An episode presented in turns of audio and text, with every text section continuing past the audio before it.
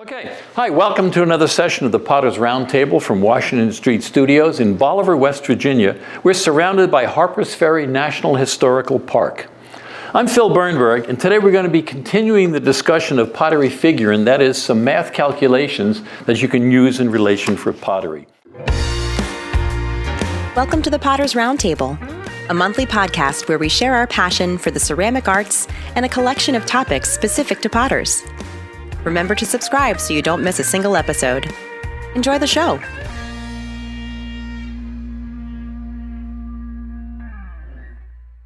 So now let's talk about, we're talking about, we, we mentioned that there are three sections or three areas that we can talk about, glazes, and, um, and we're going to be talking about those first, and then we'll get, to, we'll get to firing and other things later. So the first thing is, let's talk about a recipe, a, a glaze recipe, where we're going to be replacing one ingredient with another, but the formulas are, again, are, are not quite the same. So in this case, I have a recipe that, that calls for petalite, and I want to replace it with spodumene. These are both, petalite and spodumene are both minerals, and they're used primarily because they contain the flux, this is lithium oxide. They contain the flux lithium. So they're used as a source of lithium. And they also contain some aluminum oxide and some silica. So this is lithium oxide, aluminum oxide, and silica. And petalite is, is a little less common than spodumene as a material, and it's, it's also a little more expensive. And a lot of places it's not readily available, but there are a lot of recipes that were produced in the past that used petalite. So it's fairly common if you have a recipe that you like, you might want to substitute. You have spodumene, which is a fairly common ingredient, so you might want to substitute spodumene for petalite. So how do you do it? Well, we're going to follow more or less the same approach that we did for some of the, one, the, the, the substitutions in the first part. So I want the first thing I want to do is I'm going to look in the recipe and I'm going to take the number of grams of petalite in the recipe and I'm going to divide that by the molecular weight of petalite to tell me how many moles, remember how many molecules, how many furry little brown animals of petalite I need. And remember, for these molecular weights, you can look them up. But again, the molecular weight of the petalite would be the, the sum of the atomic weights of all these elements, two lithiums, all the oxygens, two aluminums, eight silicons, all of them. It would be, you'd, you'd add those up. By the way, when a formula is written like this, everything in the formula after the number is multiplied by the number. So this really, this is SiO2, so it's really eight silicons and 16 oxygens in here. And you'd add up all of those to get the molecular weight, but you don't have to do it individually, you can just look them up. So now in this case, I'm going to want to use the same number of moles or units of, of spodumene as in petalite because the, the lithium is the same in both of them. The aluminum oxide is the same. The only difference is the silica. So what this really means is if I'm going to substitute spodumene for petalite, I can do that, but I'm also going to have to add some extra silica to make up for what would have been provided by the petalite. Okay? So I'm going to use the same number of moles. So the number of moles of, of petalite is going to be the same as the number of moles of spodumene, moles of spodumene, times the molecular weight of spodumene, and this is going to give me the weight in grams of spodumene that I need.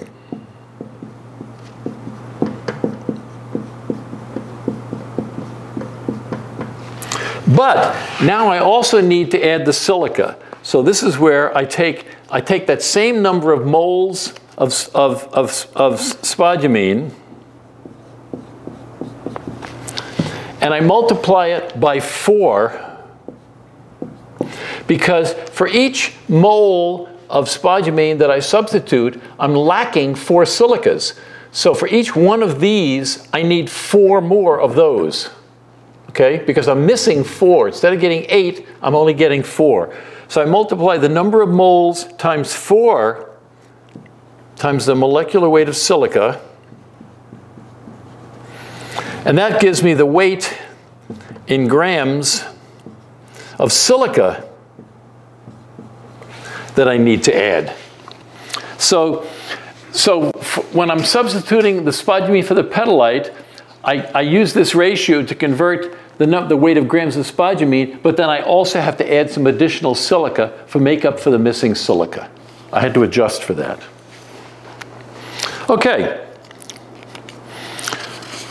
Let's, let's, let's change topic a little bit here and talk about blending tests, just some, some basics when you're doing blends, if you're doing test blends for glazes.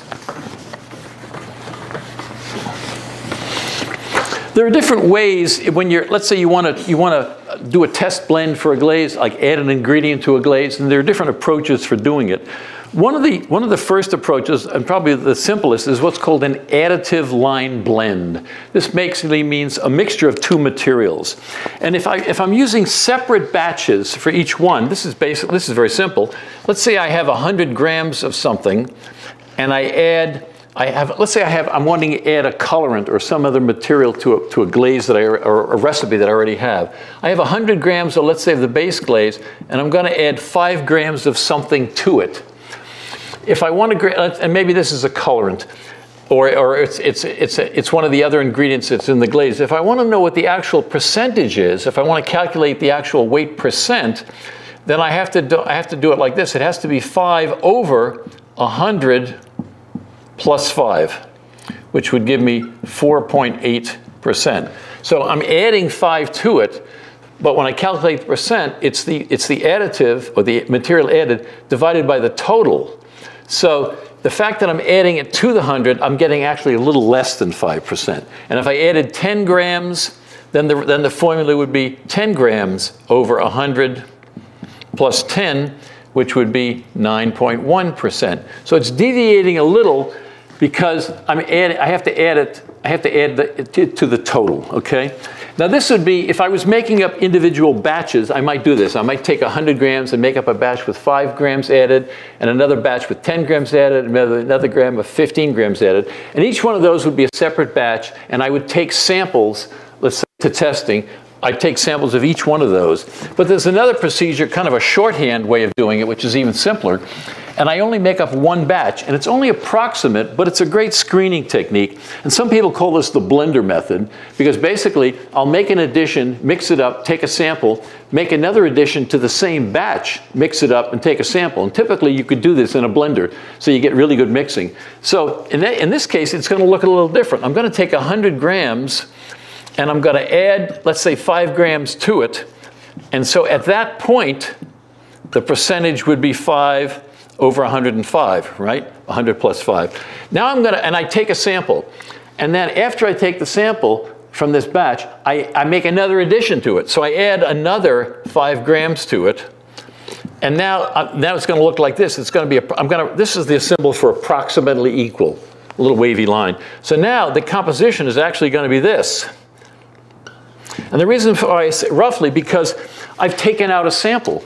I've taken out a sample in here before I made it. So I've, I've taken out a little bit of, the, of what I was added, and I've taken a little bit of what was the, of, of the basic. So I no longer have the exact, so I can't calculate the exact percentages because I don't know how much was, on my, was used by my sample. But the nice thing about this is I only make, have to make up one batch, and it's close enough for first approximation, if you want to sort of see what the effect of a range of additions is, it's close enough to get an idea about what's, what's, the, you know, what's getting the, you know, approximately the right value. Then you could always go back and do it precisely and to get the exact percentage if that matters. But this is, this is a quick way with one batch of, of checking a bunch of, of different levels. Now, the way to get it precise, if you wanted to get it exactly, this is where you'd, you'd make up what's called a crossover line blend. This is one name for it, a crossover line blend.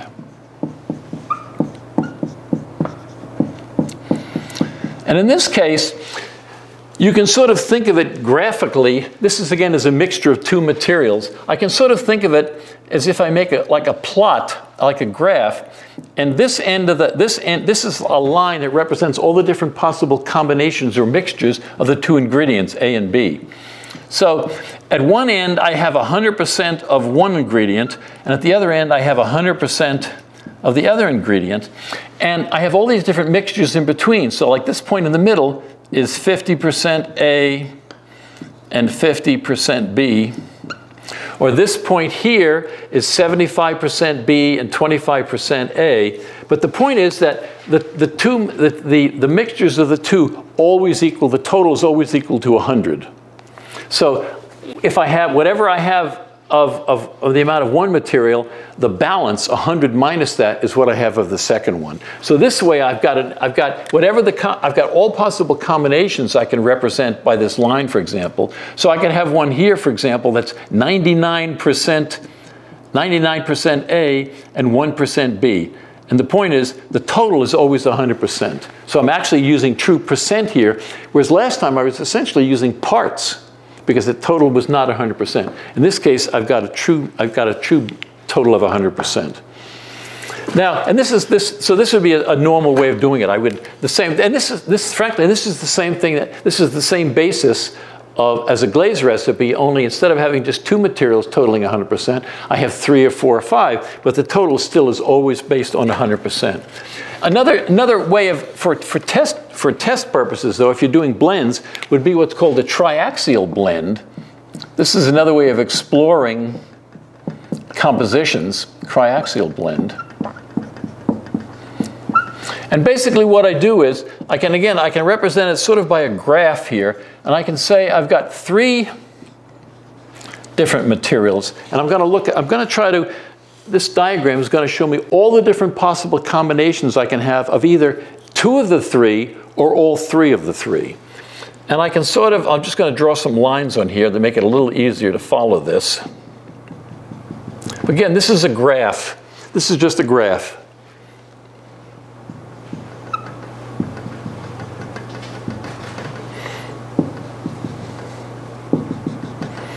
So what this represents at this corner, this represents 100% of A. So this point right here means I've got 100% of A. This corner down here is 100% of B. And this corner over here is 100% of C. So along each one of the outside lines here, I've only got two ingredients. For instance, I've got A and B. This is, in, this is basically a crossover line blend.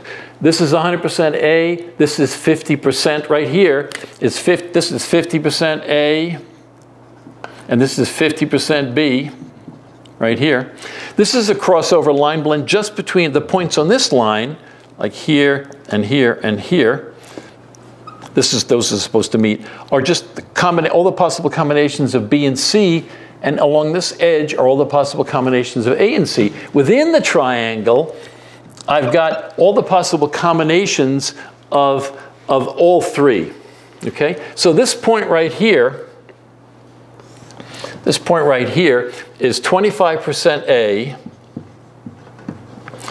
and it's, and it's 25% B, and it's 50% C. And I'll show you how you count that. So what I do is I start at, if I'm going to be A, this line right here represents no A, right? This is just B and C. So this is, if I count these divisions, this is, this is 0, 25, 50, 75, 100 A. So this point going up to here, that's 25% A.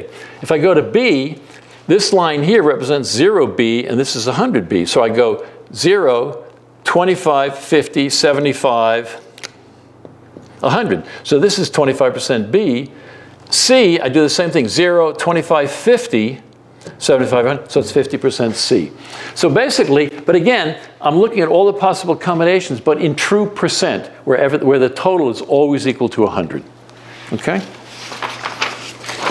Let's talk, let's, let's talk about, go back to modifying glaze, modifying recipes. But now I want to talk about actually, I've, I, more than just a recipe. Suppose I have an old bucket of glaze that I've been using for a while, and I've decided that um, I want to change. I want to add something to it. Maybe it's a scrap bucket, or maybe it's it's a bucket of glaze that I've used, and I don't know how much water I've got in there. I don't know how much solids I've got in there, but I've got a glaze, and I want to do something with it. i am getting bored with it, maybe. So the first thing I need to do if I've got this bucket of glaze is I need to determine how much water and how much solid powder I've got in this bucket of glaze. So the one thing I can, the easy way to do that is to take a small sample of the liquid glaze and weigh it, and then dry it, let it sit around and dry it, or put it in an oven or something and dry it out, and then weigh the, and then weigh the dried glaze. And then if I take the dried weight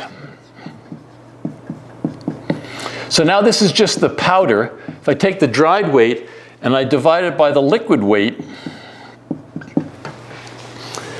I'll get the percent, actually I'll get a decimal fraction.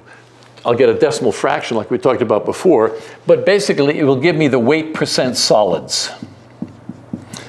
Basically what I'm saying is here is how much of the total weight, by doing this division, how much of the total weight of the liquid glaze does the dried part represent?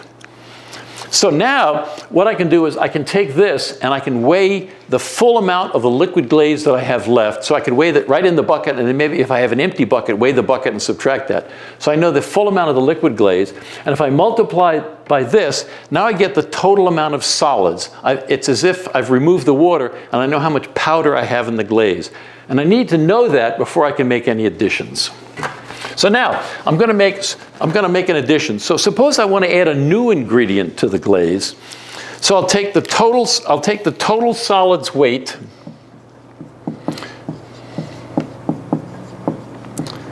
That's my, that's my, the dry weight that I've got sitting in this bucket of liquid glaze, and I multiply it times the, the weight percent of the addition that I want to make. Like, let's say I want to add 5% of something, and that will tell me the weight of my addition. This is the same as if I was making up the recipe. I have the total amount of solids, I multiply it by the percent I want to add, and that gives me the weight I want to do, okay? Now, if I want to actually calculate what's the actual, what's the actual percentage I'm going to get when I make this addition, this is what it's going to look like. It's going to be the weight of the addition divided by the total solids weight plus the weight of the addition again. And that's going to give me the actual weight percent of the addition. Because again, when I, if I'm adding 5%, let's say I, I add 5%, it's not going to be, it's going to be a little less than 5% to calculate the true percentage. Maybe I don't care what the true percentage is. I just want to add 5% and see what I get, and that's fine. But if you want to know what the actual total percent is, this is the way you would calculate it, okay? Thanks for watching this video. Please like, subscribe, and share it with your friends. And consider becoming a patron of our channel. Visit www.patreon.com and search for the Potter's Roundtable. Any amount you give will support the creation of a digital library of educational videos and podcasts to support artists, potters, and educators now and into the future. If you would like more information about our membership studio, classes, events, and multimedia productions at Washington Street Studios, visit our website at www.hfclay.com. Now, suppose, suppose I want to add, that was a new ingredient that wasn't in the glaze. Suppose I want to add more of an ingredient that's already in the glaze so that I know, I know what the recipe is for the glaze and I want to add more of it. So I'll do the same thing. I take the total solids weight, total solids weight, and I multiply it times the, the recipe percent, how much is in the recipe, and that tells me the weight of the ingredient, the total weight of the ingredient that I'm interested in.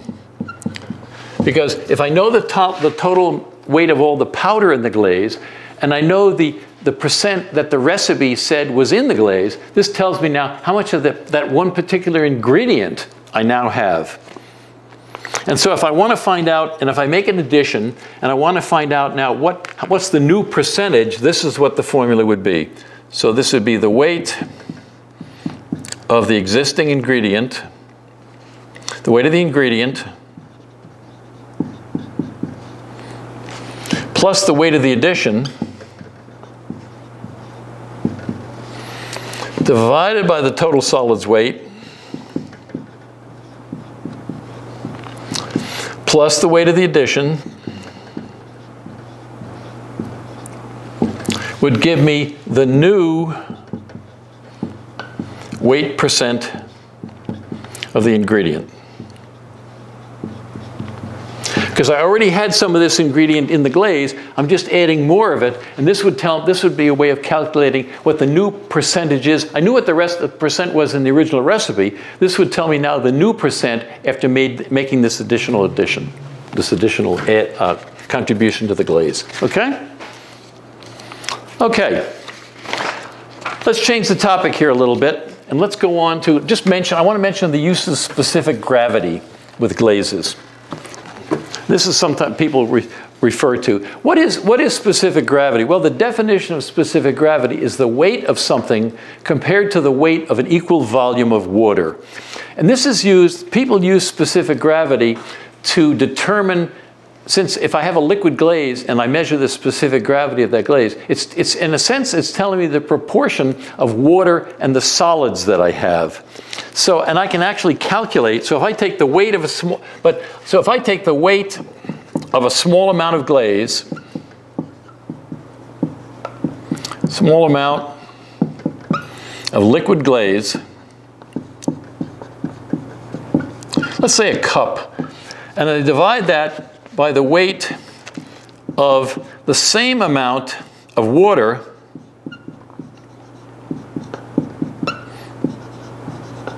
that will give me a number like a ratio, and that is the specific gravity. Okay, that's the way you actually calculate specific gravity. So if I took a, a, cup of the liquid glaze and I weighed it, and I took a cup of water, or some, whatever the same, the same measurement, and weighed it, and divided this, I would get the specific gravity. It doesn't have any units because it's just a ratio. It's just telling me how much heavier, and because the glaze, with a glaze, all the powdered material is basically going to be heavier than water. So the same quantity of glaze is always going to weigh more than the same quantity of water. Okay? And people use this, so I can use this, if I can measure the specific gravity of a glaze, then I can use this to tell roughly what the proportion is of the water and the solid material. If I make up the glaze one time and it comes, the consistency is perfect for, let's say, dipping or pouring, and I measure the specific gravity, that gives me a target to shoot for every time I make up that glaze to reproduce the same proportions of water and powder. So if I measure the specific gravity and then I make up a new glaze and measure a new batch of the glaze and measure the specific gravity, if the new if the specific gravity of the new glaze is less than the original, it means I have too much water. Right? Because water is, is, is lighter weight.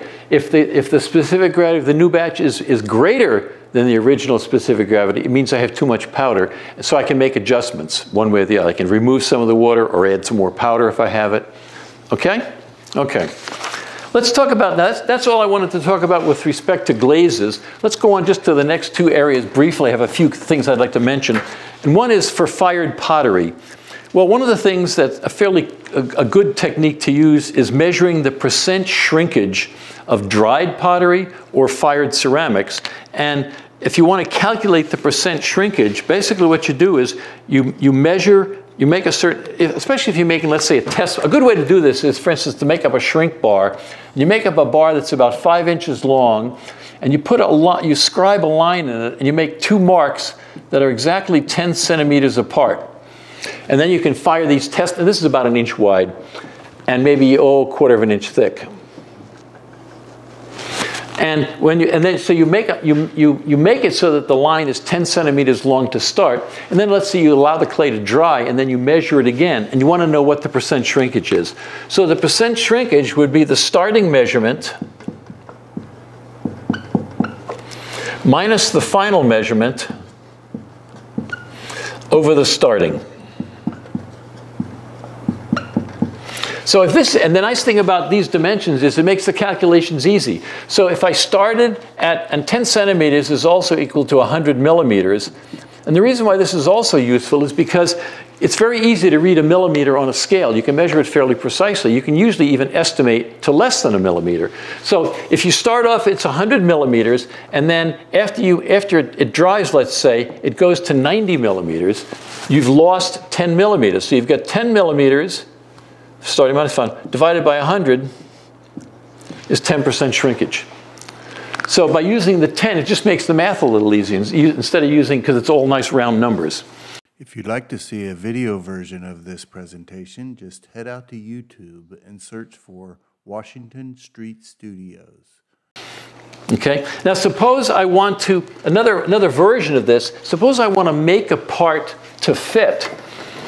And so I want to know, I, I, know what the final size that I want is, and the question is, if I know the shrinkage of the clay, what size do I have to make it to start so that it'll shrink to the size that I want?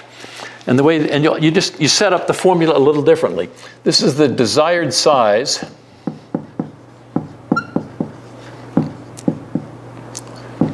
Desired size, and I divide this by 100 minus the percent shrinkage equals the starting size.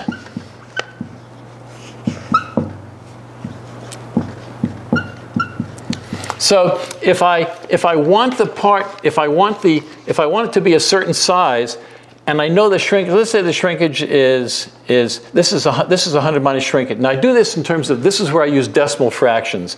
So let's say the shrinkage is 10%. So this would be 0.9. If the shrinkage is 10%, this would, the shrinkage would be 0.1. So this number here would be 0.9. So what I'm saying is that the desired size is 90% of what size? That's what, setting up the equation like this, it says the design is, is 90% of what size? And if I divide this, I get the starting size. Because if I divide this by 90, I'm going to get a little bigger number than this. And that's my starting size. So that's the way I can make, if I know what the shrinkage of the clay is and I can measure it, I don't have to rely on, on, a, on a reference if it's, if it's available. I can measure it and then I can make, I can go back and, and make parts um, that will shrink to a particular size. Another calculation um, with respect to, to fired clay would be determining the percent absor water absorption. This is where, for different purposes in pottery, you want to make sure that the clay gets dense beyond a certain point or that it doesn't absorb a certain lot of water. And so there's a standard method of doing this, and, and you measure the water absorption. So what you do is you take a small sample of the clay and you measure the dry weight of the clay, and then you soak that piece of clay or you boil it in water. I usually typically boil it for maybe 15 minutes or I soak it in water overnight. The boiling just helps the water penetrate the clay.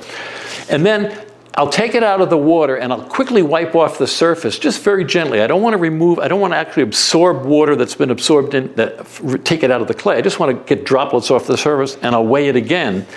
And then I set up this, this calculation. I take the wet weight and subtract from it the dry weight. So this is giving me the weight of water that's now been absorbed in the pot and I divide it by the dry weight, and that gives me the percent water absorption. Because I, the dry weight, my, the wet weight, which is, which, assuming it's absorbed some water, minus the dry weight, gives me the weight, just the weight of water that's in the clay. Divide the weight of water by the weight of the clay, and I get the percent, what's called the percent water absorption. One final, one final uh, calculation to talk about with respect to kiln operation is you might want, if you want to, you might want to think about, this is a very simple calculation, but it's a, I think it's a useful one. People are always talking about the efficiency of their kilns. And so this is a way to calculate to get a number for the efficiency of your kiln. And what you really want to talk about when, when you talk about the efficiency of the kiln is not how much fuel you used or how long the firing went. What you really want to talk about is the amount of fuel divided by the total weight of the ceramics that you fired.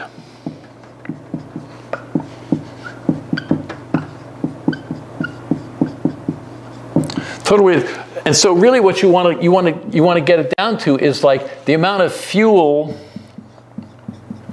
per unit, maybe per pound, let's say, of ceramics. And this gives you a number that you can compare. It doesn't matter what kind of kiln it is. It gives you a number that you can compare. So for instance, let's say you're comparing one kind of wood kiln to another.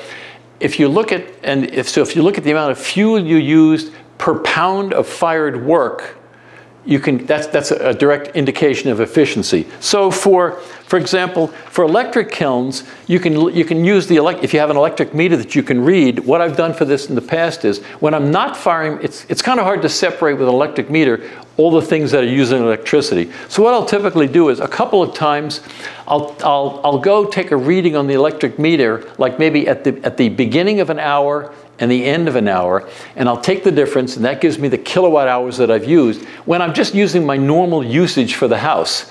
And then when I, or for my studio, and then when I fire the kiln, I do the same thing. I'll take a reading, let's say, at the beginning of an hour and the end of an hour, and, and get the kilowatts, and I can subtract what I had before, which was kind of the background of the normal usage, and that gives me my kilowatt hours.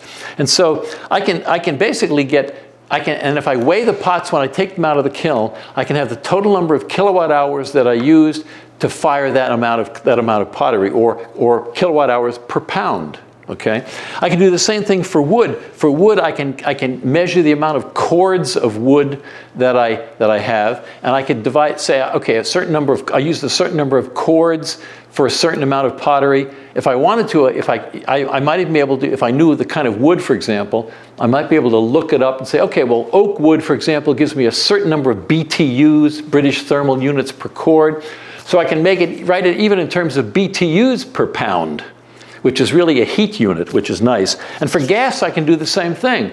I can measure the amount of propane or natural gas that I use in cubic feet and divide and have cubic feet per pound, or again, I, I know how many BTUs are in a cubic foot of propane or a cubic foot of natural gas, so I can convert it. So I can end up with BTUs per pound of, of, of, of fired pottery from my kiln. And this is, the, this is the best, this eliminates all the other possible effects, because that's ultimately what I care about. I don't care about the size of the kiln. What I ultimately care about is how much fuel did it cost me to fire this work. And if I use a number like that, then I can directly compare the results of my kiln or my firing with somebody else's in, in terms of really talk about efficiency.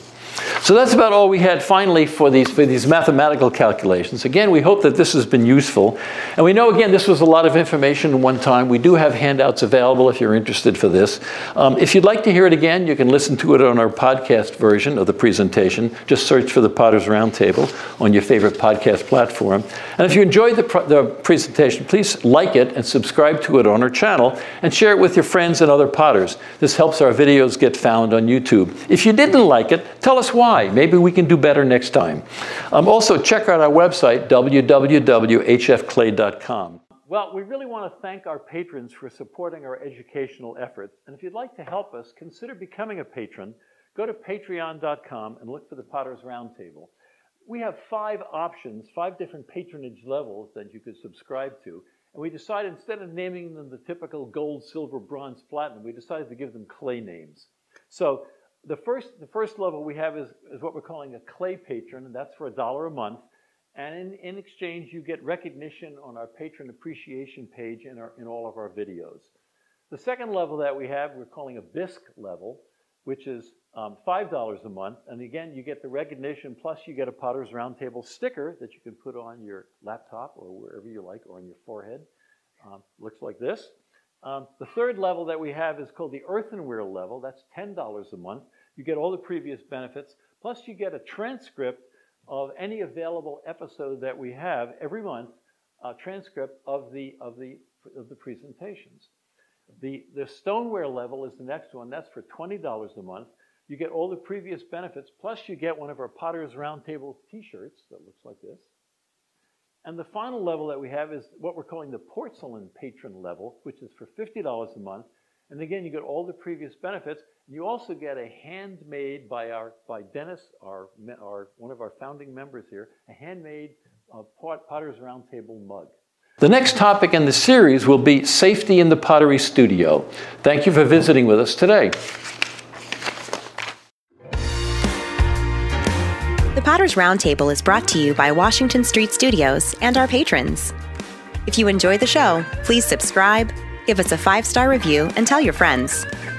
If you want to learn more about Washington Street Studios and shared studio memberships, please visit our website at www.hfclay.com. Thank you, and we'll see you again next time on the Potter's Roundtable.